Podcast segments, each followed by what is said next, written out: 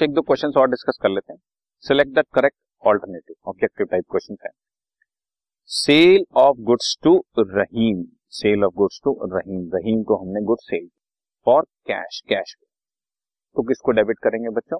Simple है cash account क्योंकि जब कैश आ रही होती है तो पार्टी का नाम लिखने की ज़रूरत ठीक? अगर हमने उधार पे बेचा होता तो रहीम के अकाउंट में लिखते। कैश पे बेचा है तो कैश के account debit means increase in asset या इंक्रीज इन लाइबिलिटी या इंक्रीज इन कैपिटल या डिक्रीज इन एसेट आपको अभी रूल बता दिए हैं। इस सब में से सबसे अच्छी ऑप्शन है इंक्रीज इन एसेट एसेट जब इंक्रीज होता है तो डेबिट ही इसी तरह से credit means increase in asset या इंक्रीज इन लाइबिलिटी या डिक्रीज इन लाइबिलिटी या decrease in proprietor equity proprietor equity का मतलब कैपिटल तो बच्चों increase in liability is the correct answer ऐसे हमने कैश विड्रॉ किया बिज़नेस से बाय द प्रोप्राइटर कहा क्रेडिट करेंगे बच्चों? कैश अकाउंट में। क्योंकि credit what goes out cash जा रहा है ना? तो कैश क्रेडिट हो जाएगा।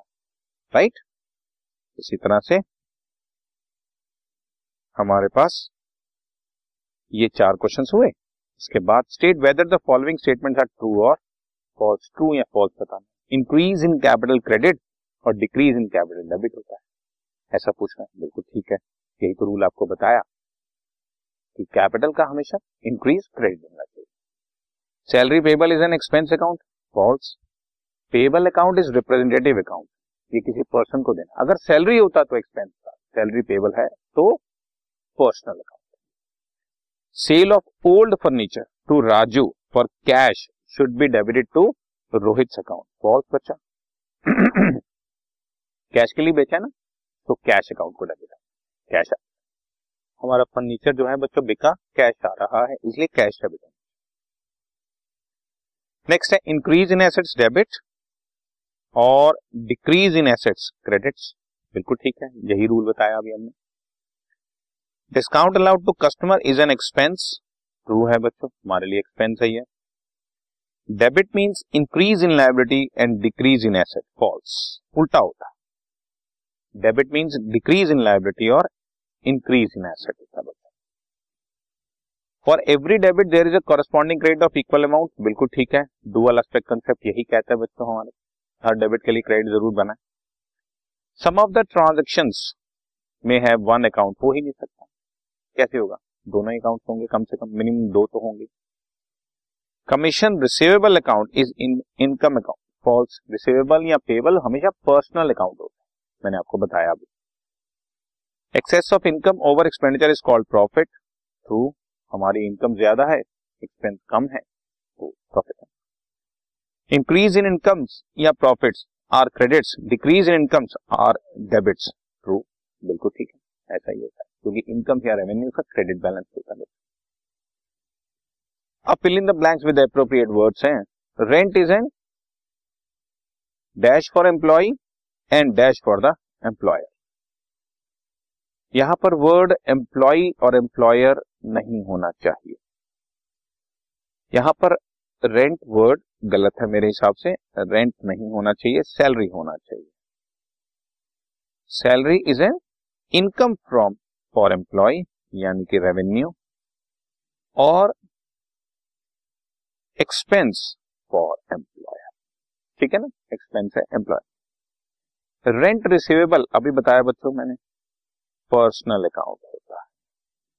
रिसीवेबल या पेबल सारे personal account sales account is an nominal account या आप रेवेन्यू अकाउंट भी बोल सकते हो और रेवेन्यू वर्ड भी लिख सकते हो इसको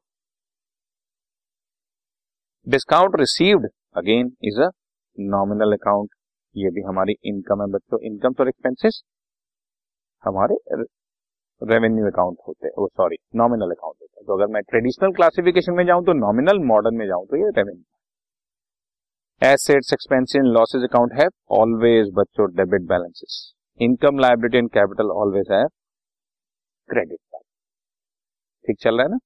तो एक कुछ चैप्टर की रिवीजन चल रही है। Under double entry system of accounting every debit has a corresponding credit every debit has a credit of equal amount debit stand for D R stand for debit C R stand for credit बच्चों वाली बात है cash और goods withdrawn by the proprietor for his personal use is debited to drawings drawings जब भी मालिक proprietor पैसा invest करता है तो कैपिटल अकाउंट में क्रेडिट करते हैं, वो विड्रॉ करता है तो ड्रॉइंग अकाउंट में। Increase in what is debited और डिक्रीज इज़ क्रेडिटेड किसमें होता है? बच्चों एसेट्स डिक्रीज इज़ क्रेडिटेड इसी तरह से increase are credited and decrease are debited in case of liabilities और कैपिटल्स और रेवेन्यूज भी हो सकता है बच्चों। और यहाँ पर भी बच्चों एसेट्स के अलावा एक्सपेंसेस भी हो सकता है, और एक्सपेंसेस ठीक है ना? राइट ओके ठीक चल रहा है? इसके बाद आपका लास्ट में जैसा मैंने आपको बताया इंक्रीज क्रेडिट और decrease debit in case of liability capital और ओके जी? इससे आपका सारा चैप्टर भी रिवाइज हो गया done